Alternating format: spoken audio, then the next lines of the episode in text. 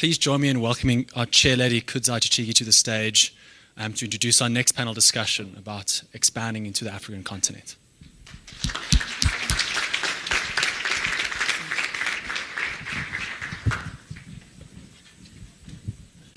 Okay, can I please have the speakers on stage? We've got Johann, we've got Ross, we need Mandla, we need Solomon. Who else am I missing? And Dunny, yeah. This panel is on banking the continent, banking in Africa.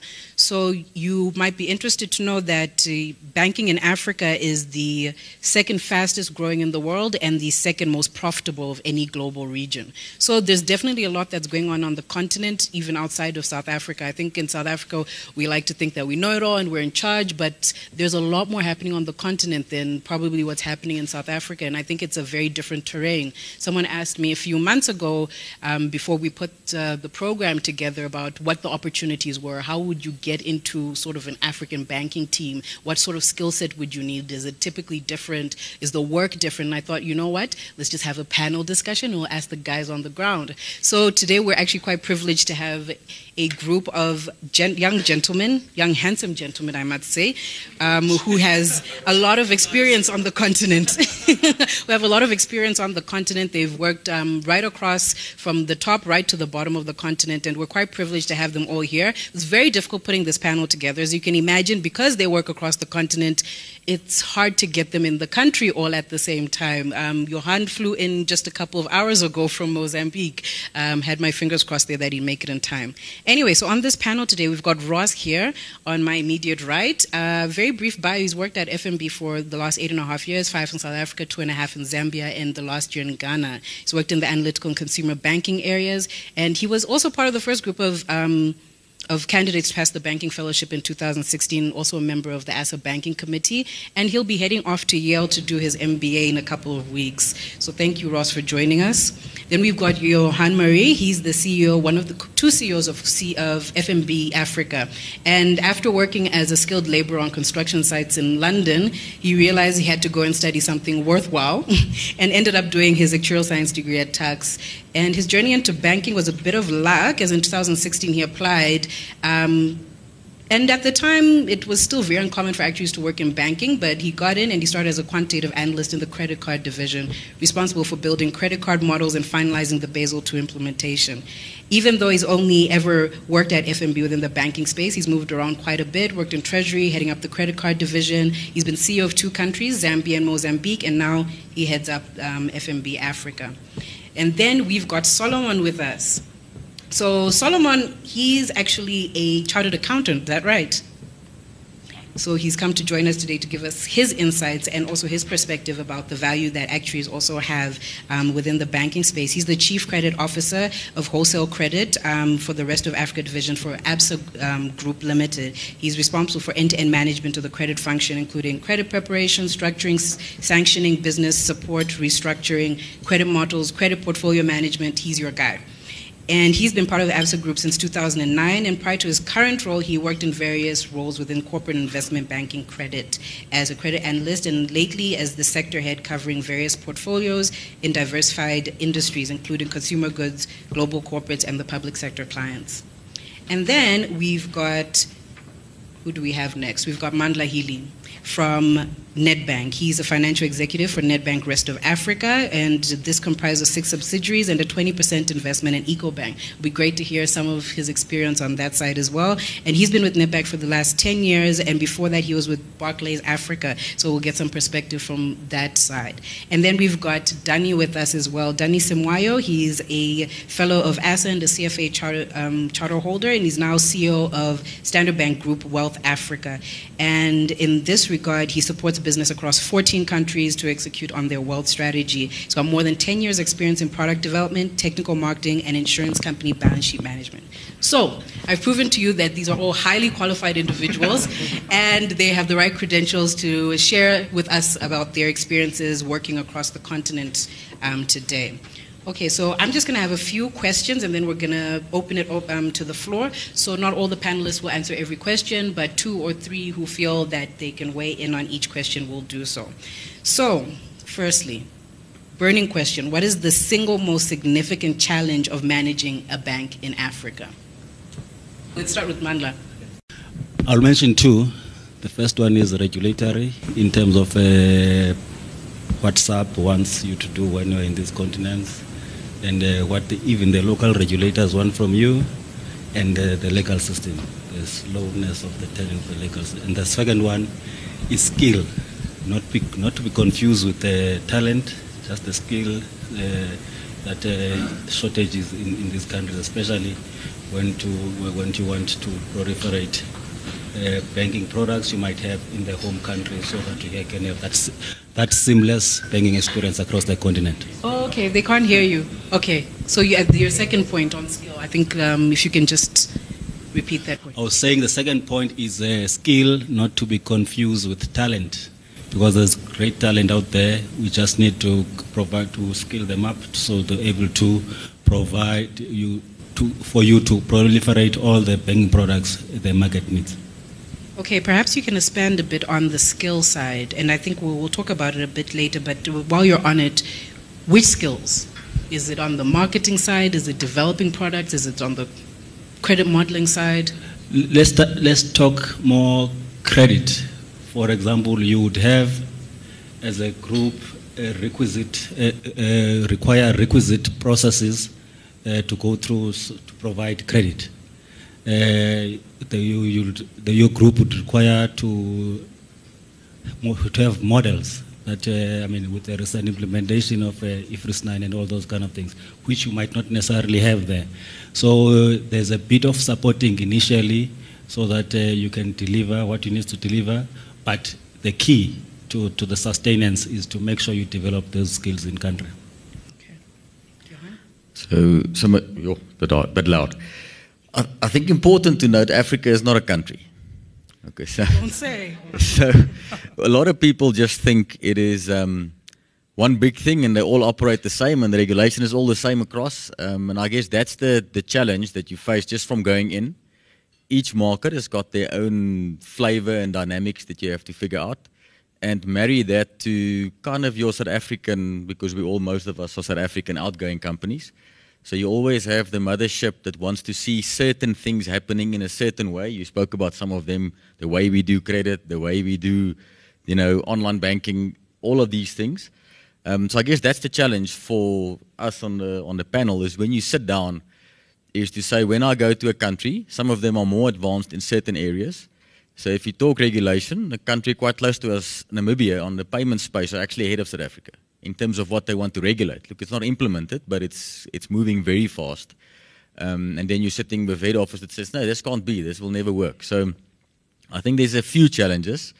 To put one challenge will be too difficult, but I guess for me it's the, the first point Africa is not a country. So in each one, your value propositions, what you stand for, how you get talent, it, it goes to say, let's unpack the country and make sure I actually have something to offer.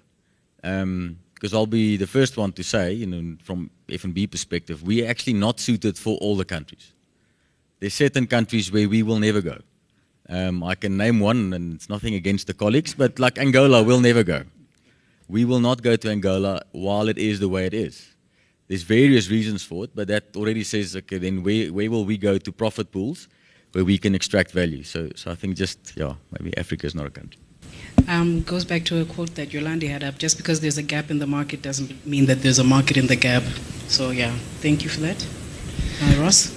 I think from my perspective, um, I, I, never worked in the, the center that, of international, so I never really worked at head office. I was always in the countries themselves. The thing that I'd say is one of the most challenging things about being managed by the center is deciding the level of autonomy that you give to the, the subsidiaries do you run the subsidiary by remote control from wherever your head office is, or do you allow full autonomy in the countries themselves? Both have their, their consequences, and anything along the way also has its downsides and upsides. So it, I'd say getting that balance right for each of the individual countries is quite important um, and one of the big, biggest challenges. Okay, thank you very much, gentlemen. Now, okay, on to the next question for those of you who've opened branches from scratch in some of the African countries, so you haven't inherited them from anyone else, what is the simplest and most effective route of establishing a bank in another African country? Do you buy a license from someone? Do you go and talk to a friend of a friend of a friend? so, how do you start? Maybe if I can just uh, give some some words to that before someone else takes over from me is that I think simplest and cost most cost effective are two different terms in that question. So the simplest way is definitely to go and buy something, but that's not necessarily the most cost effective way. Um, in fact, sometimes it's more expensive, and depending on what you're looking at buying, you need to find the appropriate targets. I'm not sure if anyone wants to take over from there.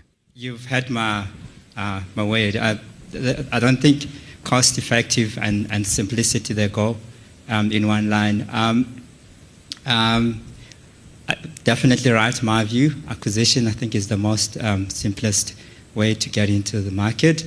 Um, um, on the other hand, Um, cost effective, I think today, if you look at the continent and if you look at the opportunities, um, definitely um, scalable digital platforms would be the most cost effective um, to build ground up because you're not constrained by limitations and you've got a, a, clean clean start.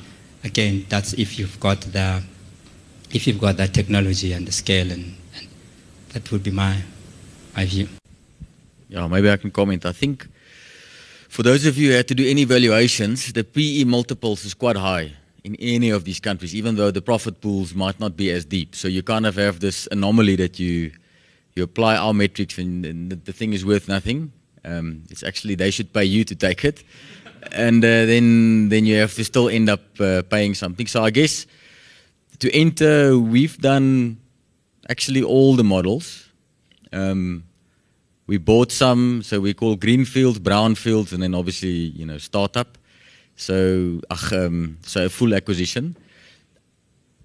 I, I, I think there's a bit of a again a market dynamic. So certain markets, you probably want to get something small, but with a scalable platform on digital. And then you have other markets where it's it's worthwhile to have something big, and then you just add on certain business lines that you that you don't have. Um, I don't think there's anybody who's got one formula, because it, it depends on on too many factors. But I guess if you ask me, should we start greenfields again? I probably would say no it's very hard to start from scratch. Even though you can think digital, you can think you put all these things. Um, I think it's more important that you have a customer base. So it's actually more important to buy a customer base, I would say. It doesn't matter what it is, it might be an audit firm. But start with something that you can build on rather than go in with nothing. Um, because that's a, that's a very costly and a long road.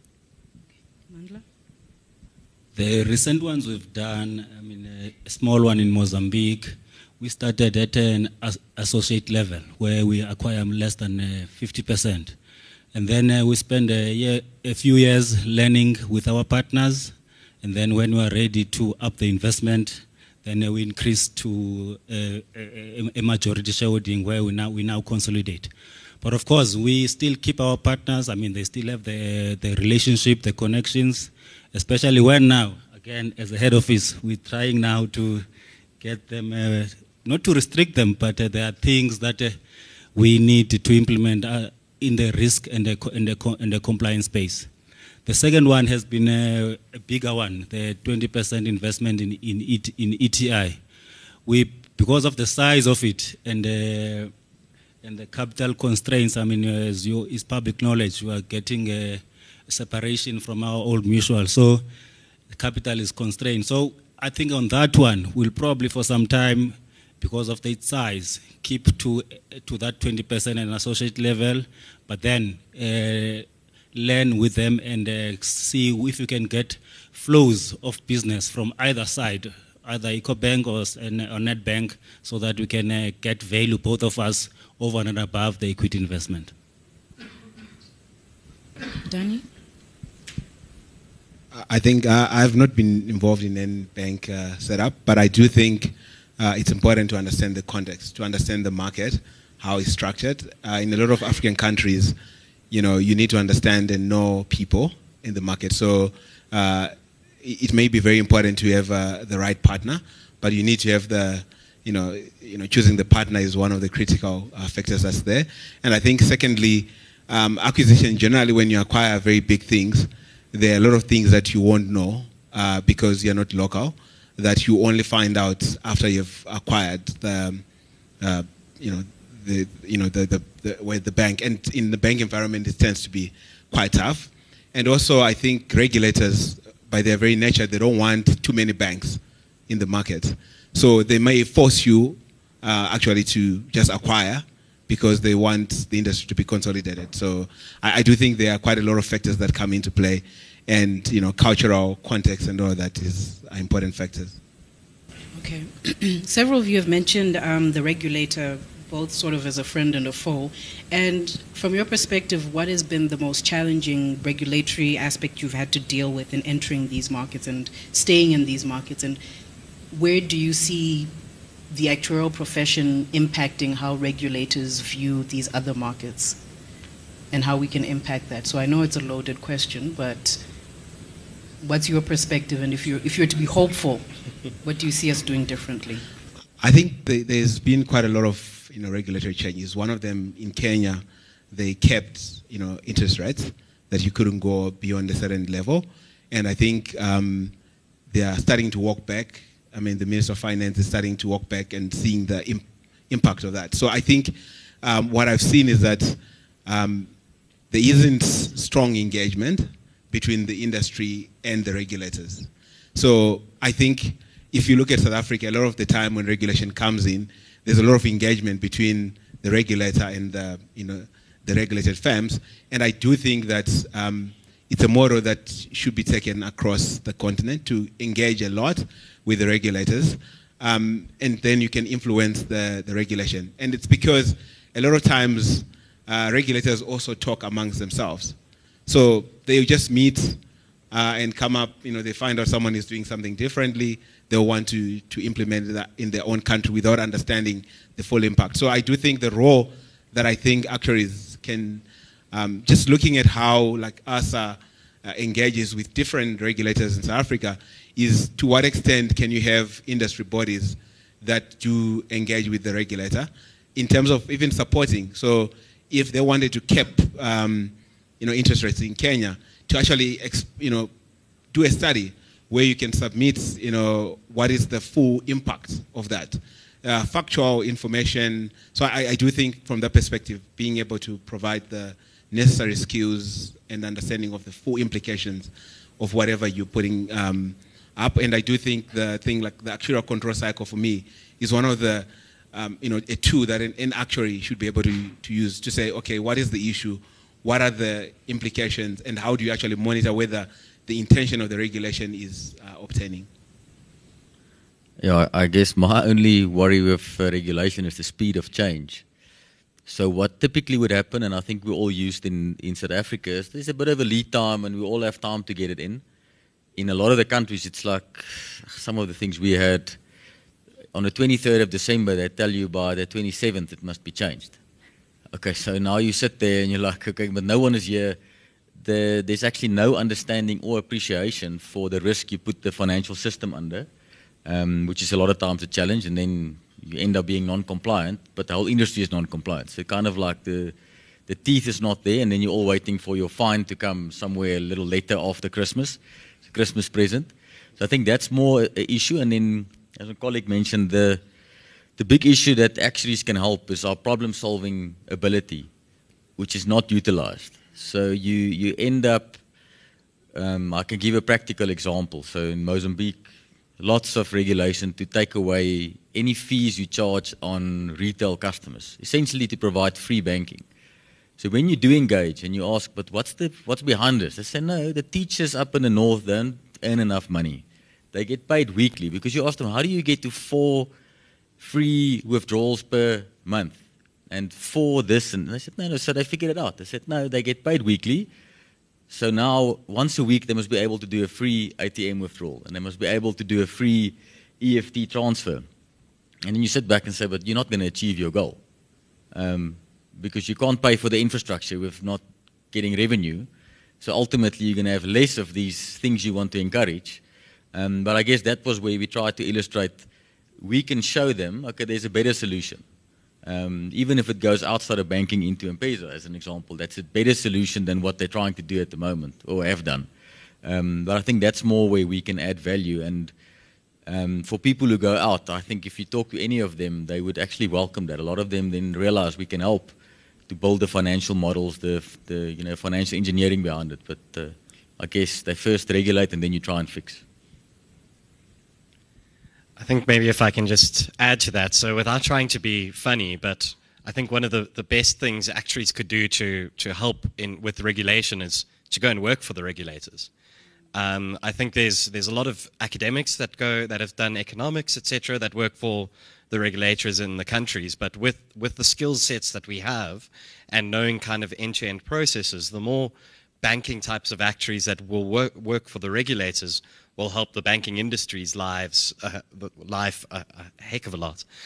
Um, failing that, I know um, the regulators don't excite everybody. Um, but what we should be doing as an as an industry across the continent is making sure whenever we do get an opportunity to comment, that we really put our hearts and souls into those comments, because we can't sit back and say, "Oh, the regulation is is bad," when we never really gave adequate feedback. Yes, when we get the notifications, I, I mean, there was one time where we got the letter the second of July, effective the first of July. Um, so uh, these things do happen in real life, and obviously there was no time for comment then. But then it's really to try and form those individual relationships with the, the people working at the regulators so that at least your bank might get your comment, even if the industry doesn't, at least your bank will get to get a say, and then hopefully you'll then work with the industry players to get that more formalized.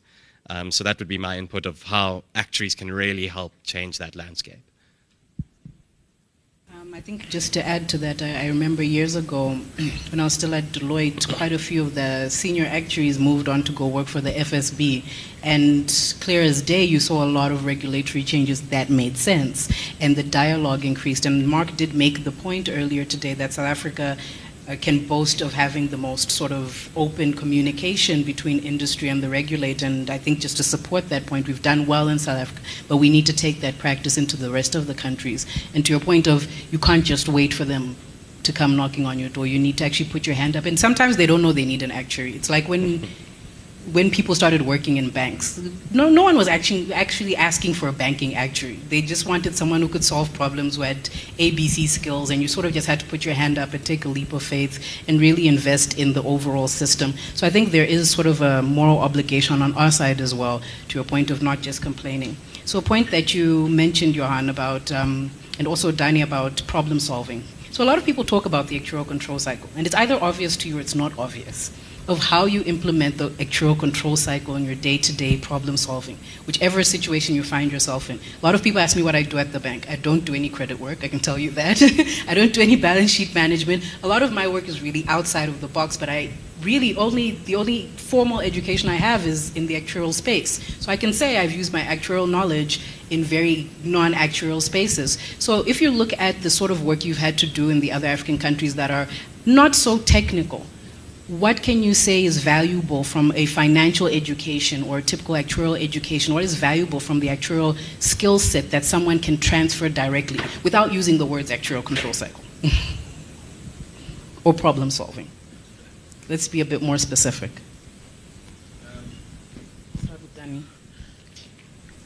I think um, you have to help people. I mean, like, I think uh, an hour ago before I actually came here, I was on a call with MI people are trying to solve a problem in one of the countries.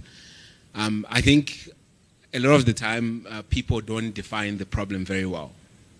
So to say, you know, when you're sitting with someone, okay, what are you, what is the, what is the, the core problem, right? So I think you, you need to understand uh, the, the problem that you're facing and what are the key factors that drive how you solution for it. So I think in my mind, we, you know, just reflecting back on that, we had actually got to the end of the call, they were discussing, but they had left like two key parts of solving the problem. And completely everyone was like happy with the solution. And then when you ask, that's when people say, okay, they take a step back. So I do think that the, the best way to be able to help people is to be able to ask probing questions. Um, that say, I mean, have you considered this? Have you considered this? Have you considered this? And then when you come up with a solution, you also need to understand what is the implication of the solution that you're coming up with and how do you actually monitor it in practice. Um, and also, I think being able to, to think about banking, uh, in my view, um, uh, apologies to any bankers that are here, is very rules based. So there is less judgment in banking. So whenever you try to have discussion with people, they will tell you what the rule says. So is how, how then do you make them think about the rule, but be able to apply a good judgment? Because a lot of the times the rule is not 100% clear. Someone can interpret it the way they want to make it, and you'll find that a lot of the technical teams they have got a set interpretation of what the rule means, and they they like that. I think it works for, in a bank environment. So, but I do think that you know being able to sort of challenge people to apply judgment um, in how they solution a problem without really being constrained too much by rules. I think. I think I, I, really appreciate your comment, and it's something that's been coming out, out of the IA Banking Working Group in our discussions. And it's, it's not just here, all over the world. Everyone, every sort of country represented, um, their representatives say banking has become a tick box exercise. And I think it's so unfortunate and such a waste that you would get the sort of training that the actuarial profession provides you with, and you would go to literally tick boxes. I think, and to your point of typically someone will tell you what to do instead of telling you the problem that they want solved. So I've, I've, I've found that that's sort of been the game changer for me in, in, in my line of work is to say, okay, that's nice, but actually, what's the problem? Okay, so what are you trying to achieve at the end of the day? And I'll find a completely different way of solving it that's a lot more efficient, probably even more compliant, and everyone's happy at the end of the day. But we're just not thinking. We're, we're just not applying ourselves and we're not challenging the status quo. And to your point, that a lot of it is quite subjective. There's, there's this regulation that comes out. It's not prescriptive on exactly how you must build the model or what exactly you're supposed to do. So you need to think about it, and I, I think we really need to challenge one, one another in not just I guess in the in the Africa space, but in all the work that we do within banks to start challenging how we interpret regulation um, to feed through the system and solve any problem, I guess.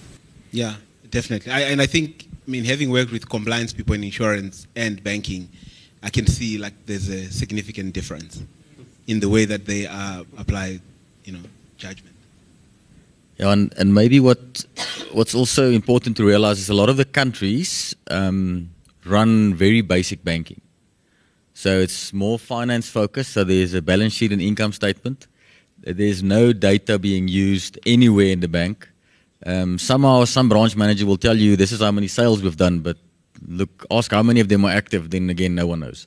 So I think that's the other part of of our profession that has got a huge role to play is just to get you know data-driven organizations rather than just income and balance sheet. You know, somehow the system spits it out, and then we sit and talk a long time about the ratios. You know, that's that's kind of what typically in the markets happen. Um, and I guess that it's twofold. Why you get it is a lot of the skills are very thinly spread. If you go to any of the markets, there's north of 20 and actually more like 50 banks in each of these countries, most of them.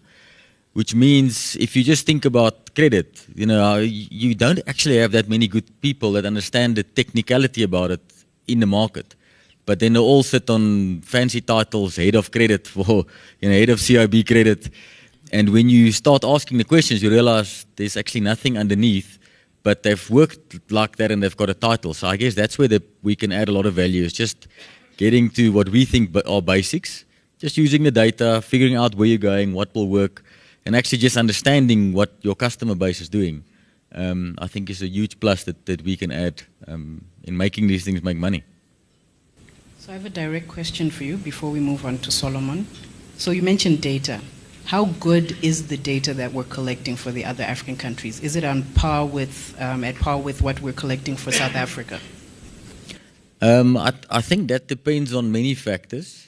The true actuarial answer. Um, no, so, so what happens is it's all there, but just like in SA, the data is never clean. I think some of you who've audited banking credit models would know that you always have to kind of first agree that the data is clean enough um, that you and they normal they normally don't correspond 100% with the system. So there's always a discrepancy. Um, so if you if you don't apply a bit of that insight, then the raw data is not worth a lot. But as you get better and you start making sure, I think Yolandi also spoke about it before, which data points should we collect, where should they be scrubbed and cleaned.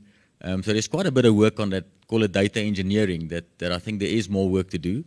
But typically for a lot of us, the systems is, is not the problem.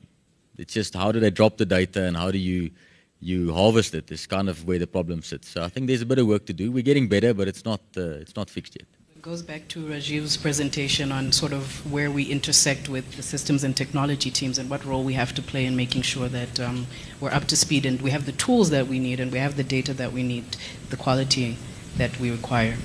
Yeah, so.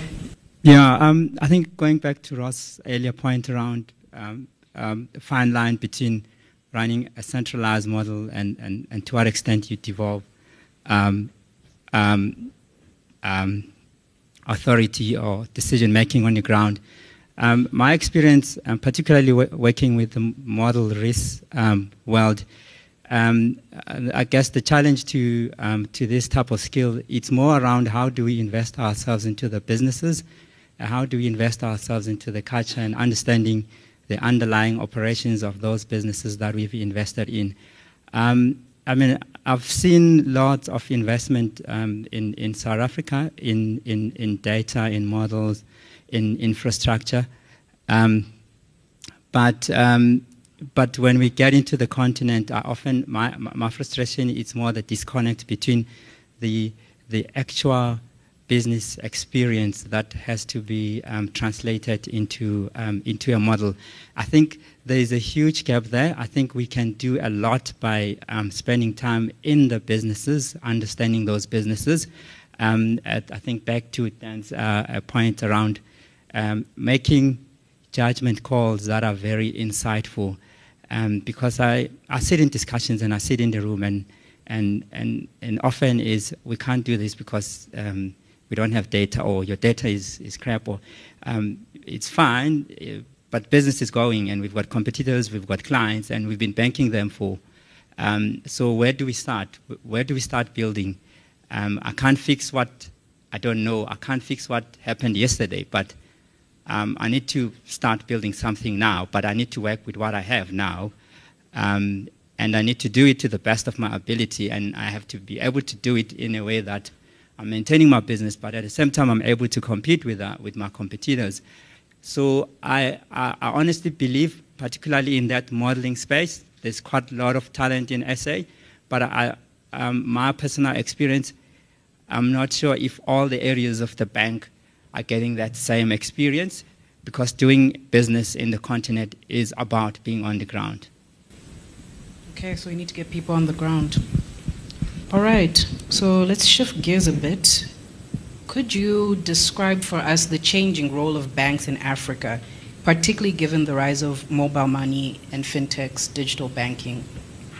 How have your organizations been disrupted or had to disrupt themselves within of themselves to keep up? From from our side, I mean, uh, especially mobile money and and, and all going digital it's going to affect us more because I mean uh, you don't see a, a, need now to go more bricks and mortar in terms of uh, ex expanding. Uh, you can leapfrog using uh, mobile to reach uh, more, more, more, more clients. Basically, concentrating more on cost to service the, uh, your, your, existing clients and, reaching new clients and getting revenue in, in that space. Obviously, as you move into digital and mobile, uh, the revenues you get are, small, lesser than your traditional kind of business. That was your cash deposits, uh, cash withdrawal, and all those kind of things. So it's critical as we expand into the digital side of the business to harvest on, on, the, on, the, on the traditional business so that we can invest on the new business. Uh, but the management of that transition is, is, is key and delicate. Dunny? Um, I think, um, not speaking specifically to my organization, but I think there's a lot of partnership that you need to explore because what's happening now on the ground is that the fintechs are coming up in every African country. East Africa, there are lots of them. Um, and they're partnering either with um, you know, uh, mobile providers uh, in those countries. So I, I, do think that a traditional regulated firm can work with a fintech and a mobile provider you just need to be very much open to partnership. And you need to develop, um, you know, systems that um, there's this term called APIs, where you can expose your ex- APIs to other people to actually develop on top of your platform. So I do think there is a huge opportunity for banks to collaborate with um, with fintechs and um, mobile providers because I do think mobile providers, a lot of people, there's a huge penetration of mobile across Africa. Fintechs are coming on board everywhere, and I think you just need to find um, your niche. I was reading about one in East Africa where, you know, um, a fintech, one of the biggest South African mobile provider, and a bank have all come together to actually be able to execute banking uh, to to the unbanked. So I do think that's that's my view.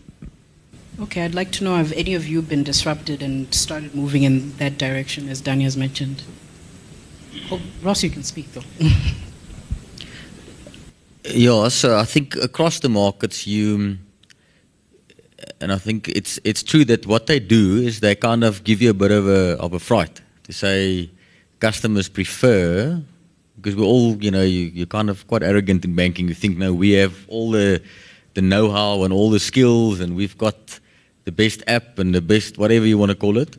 And then you realize that your customers are transferring money away from you onto someone else's platform to then start transacting. And I think that's when you suddenly realize, okay, this is not, if I don't, so either I partner with them, or I buy them, or, or I copy them. So it's one of the, one of the three.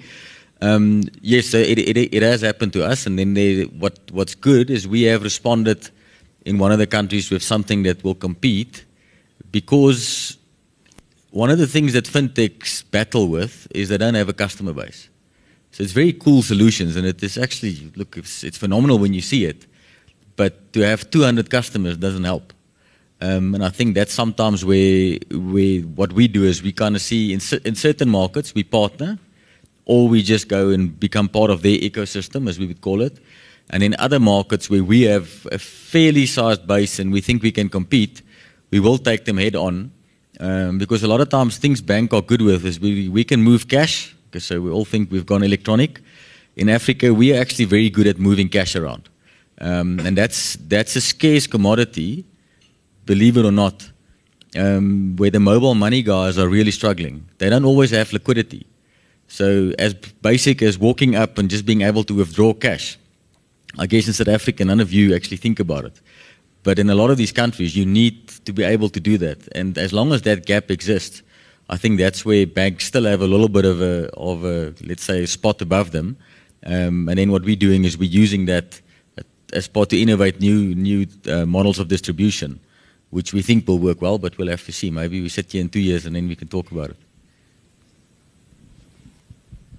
Um, so I think uh, uh, from our perspective, I mean, there are opportunities. I mean, earlier on we spoke about um, lack of data. Um, I, I, mean, so there's, there's, there's a number of things that um, I look at. I mean, if you look at a market like Kenya, there's more than 20 banks. Um, Dan spoke about um, regulations that kept interest rates. So a certain segment of the market overnight became unprofitable. Um, so, so without scalable um, mobile platforms, um, you, you can no longer bank that, that segment. So it's a huge opportunity for the banks to collaborate. Um, so mobile providers have, have the data. Um, uh, banks don't have the data. Um, it has liquidity. So it's definitely a partnership model. Um, there's also real needs on the ground. I mean, if you, if you look at um, uh, East Africa particular, it's a market that is very entrepreneurially um, driven. So, and, and, and that environment is very, very informal. And, and it, it's likely to remain like that for, for, for, for a very long time. So if you don't um, digitize and, and collaborate and bring these um, innovative um, solutions, you're not going to be able to do. Um, I mean, some of the some of the things that we we really really are pushing very very hard is test and learn. And I think Yolandi earlier on was speaking about. I mean, I obviously come from credit, so I'll be uh, essentially one of those people. But we have to embrace test and learn, and I think this is where um, this crowd will be able to, to help us in, in terms of building non-traditional um, scoring, pricing, risk uh, models, looking at alternative data sources. And I think if you look at the IP that sits here, uh, that's a huge opportunity um, for, for, for, for, the banks. And we're solving real needs. I mean, these are rural people that don't have formal infrastructure. These are agricultural um, small holdings that are looking for fertilizers and seeds um, using um, uh, mobile wallets uh, for deposits and withdrawals, etc., etc. Um, so definitely, um, it's, it's, something that we, we can look at. I think that goes to Mark's earlier point about banks moving from just being a moral police force into becoming social engineers. And I think sometimes we underestimate the role that we play in society and sort of shifting the needle in, in some of these things. We, you, you never think that it's fertilized for someone to feed their children or go to school. You just think, well, they're not creditworthy or our model doesn't quite fit his business model.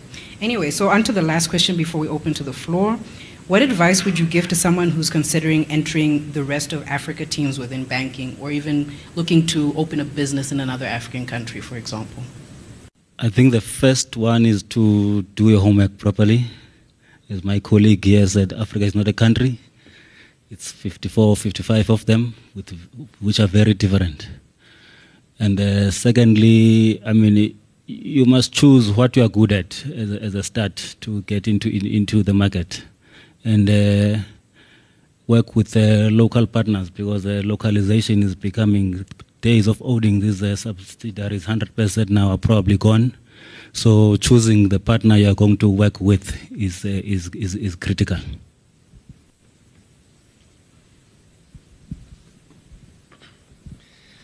One of my favorite things to tell South Africans, being a South African myself, is how many of us have made fun of the Americans for not knowing where their own current country is. I've, done it multiple times, or where where there's um, where other countries are on the map, or where South Africa is. I mean, it's in the name. What we need to realize as South Africans is we're the America of Africa. And that might be hard to hear, but the more I've, I've been out further up on the continent, the more I know it's true. Um, so what I'd say is if you're looking to, to go out to the rest of the continent, really ask yourself who you are as a person. Are you willing to unlearn a lot of the things you already know? Because they simply just don't apply in other markets. Um, there, there is a lot of that your experience can help with, and there's a lot of fundamentals and business knowledge that you can take across. But ultimately, you will be a visitor in these countries, and there's a lot to learn from the countries themselves. So if your your intention is to go and fix whatever country you're going to, it's going to be a big wake up call within the first couple of weeks. Um, so I'd really suggest if you're looking to get into the international portfolio, really examine yourself and see how much you're willing to relearn and experience and get to know people. How can how much you, can you change the way you interact with people? Because the way we have our own interactions in South Africa is offensive in other countries. Um, so it's those kinds of nuances that you need to get around and need to think about. Are you the kind of person that can still be successful even if you need to change what might seem like core parts of you? Yeah, maybe I can add from personal experience. I've been to two countries and I took my family along. Okay, so that's quite a big mission. Those of you who have uh, more, you know, families than just yourself and your partner, um, it's quite tricky. But what a great experience. So I think if I can answer twofold, family wise, great experience to go. There's different cultures, different schools. Um, let's say lots of the issues we face in South Africa, crime is one of them, is not really an issue in a lot of these places. Not in all of them, but in a lot of them. Um, but what's important there is that you immerse yourself in the culture. So you actually have to do a bit of, let's say, studying before you go. This is not just you go and you you know figure it out yourself. There's a there's quite good organized programs that will teach you a bit about the culture. Where does it come from? How do the people in the collective culture think? Um, because that's important personally, and then in the business life, it's even more important because a lot of the countries are non-confrontational. So we would sit in meetings in SA and we debate things, and we think that's the way to do it. Um, as Ross mentioned, in a lot of the countries, that's not part of the general culture. So, not to say not every, not people, there are not some people who will debate, but most people won't debate. They look at you and they just, you know, they must be thinking a lot of things in their head, and ultimately the business doesn't go forward. Um, so that's that's one that you really have to pay attention to and, and have a feel for the softer side. Then what's important is you have to be quite resilient. There are lots of things that we are used to that doesn't work. Um, so you can't sit and then be complain about it the whole time. Then you might as well stay in South Africa or go to Europe or wherever where things work. Um, so, so I think you have to be resilient.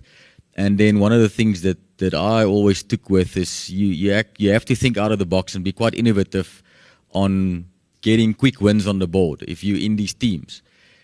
It takes a lot of time to get capacity. I think I didn't hear it, but it sounds like it was quite an interesting IT conversation earlier today. It's even amplified when you go to a lot of the countries um, and you sit there on your own. So you have to find other ways of doing it. You can't just hope someone in SA at head office or your IT team will do it. Your IT team a lot of times are only four people, so there's not a lot you can do. So I think that if you split the two between personal and business, there's a lot of excitement and growth you get from both, and I would recommend it to people who, who want to try it out.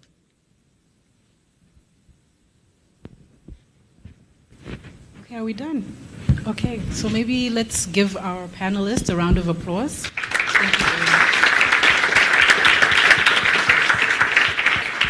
And perhaps we can take two questions from the audience before we get ready for our last speaker of the day. Do it, does anyone have any burning question? Kuda. Kuda's got a burning. Thanks, Kudzai. Uh, sorry, so this is open for, for anyone on the panel to answer, uh, but uh, Ross raised it initially. Um, when you mentioned that um, maybe um, it's very beneficial for actuaries to also work as part of uh, regulators and uh, they can provide a different perspective. Um, I just want to ask a question, uh, put it a bit further up to say, um, what, what are your thoughts in South Africa uh, to have um, a government actuary, a statutory government actuary, to sit, maybe be it in parliament or whatever, but it will be just statutory, just right there? I, I, I think it will be good. no, so so I think we we experience very similar in the South African. You know, I've worked on both sides. We we have a lot more engagement in South Africa, but it's not not always as informed. I think it's better um, on the banking side. I think SARB has got good people, and a lot of them have worked in banks, and they cross pollinate quite well. Um, but again, when you get into some of these newer avenues um, that are mostly data driven, I guess that's where the opportunity will sit, where there's someone with better understanding of how do things fit together, um, where I think our profession can add a lot of help in, in that. Um, and then obviously we didn't speak a lot about um, some of the Basel III, and in, in, that world there's also quite a big actuarial component, which we didn't touch on in this discussion. But I think if you put all of it together, and, and, I, and at the moment there's also the Twin Peaks, and I'm not too familiar, but I just know it's creating some havoc in the middle when you sit there and you, you try and operate. So I think it's not a bad suggestion to get a lot of the guys on the same side um, on some of these complicated topics. Um. Um, you've mentioned that we need to unlearn certain things and relearn again. Um, obviously, when you go out and get new experiences, you do learn new things. That's why we do what we do. Um, what would you say, and this is at the panel in general, is your key learnings, let's say just a single sentence, um, that you most value what you got from your experience in Africa? Um, single sentence checks are still a thing. Um, no, but being serious, um, the, the single most important thing that I, I probably learned uh, in my time on the continent is that um, there are a lot of stereotypes held by many people that are incorrect. And um, for me personally, my soft skills have improved um, improved a bunch by being in these countries. So that was my biggest takeaway. For me, the key learning is the ability to influence. I mean, you can't be sitting at a head office here and telling your CFO in uh, Zimbabwe that uh, he must do this and that and that he will say yes, but it's not going to happen. But if you influence, influence takes a long time, but it's more sustainable, and people see value when you are able to influence them. So I would say influence is a key skill uh, I've, I've learned.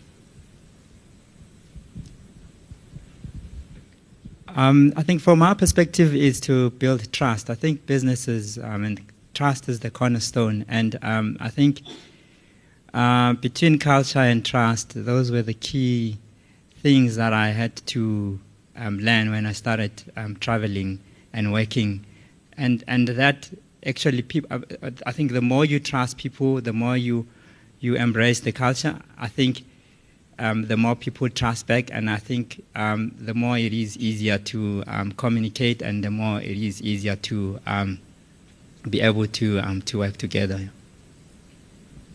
Um, I think for me, I think uh, people still do take lunch, and sometimes it's an hour and a half because they go home to eat and, and all of that. So it's important to be able to appreciate that you know people have got a certain way of working. But I think ultimately I think uh, influence and being able to build relationships. I think people will listen to you more. You know, in South Africa, if you say what you say, people just listen to you. Um, and also, I think it's not everywhere where people call each other by first name. You know, in certain countries, if you call someone by first name, it's a, it's a problem. You have to call them Mister. Uh, you know, in certain countries, it's not. So it's one of those. So just observing some of those things All right. Thank you very, very much to our panelists. Uh, I'm sure you all got something out of that. Um, it's not typically something you'd pick up in your actuarial notes, but I think having the wealth of knowledge on this stage is invaluable and was definitely a delight. And yeah, maybe you'll get some CVs out of this and build up those credit teams in the other markets. So we just have a few tokens of appreciation. Um, and yeah, I think let's give our panelists another round of applause.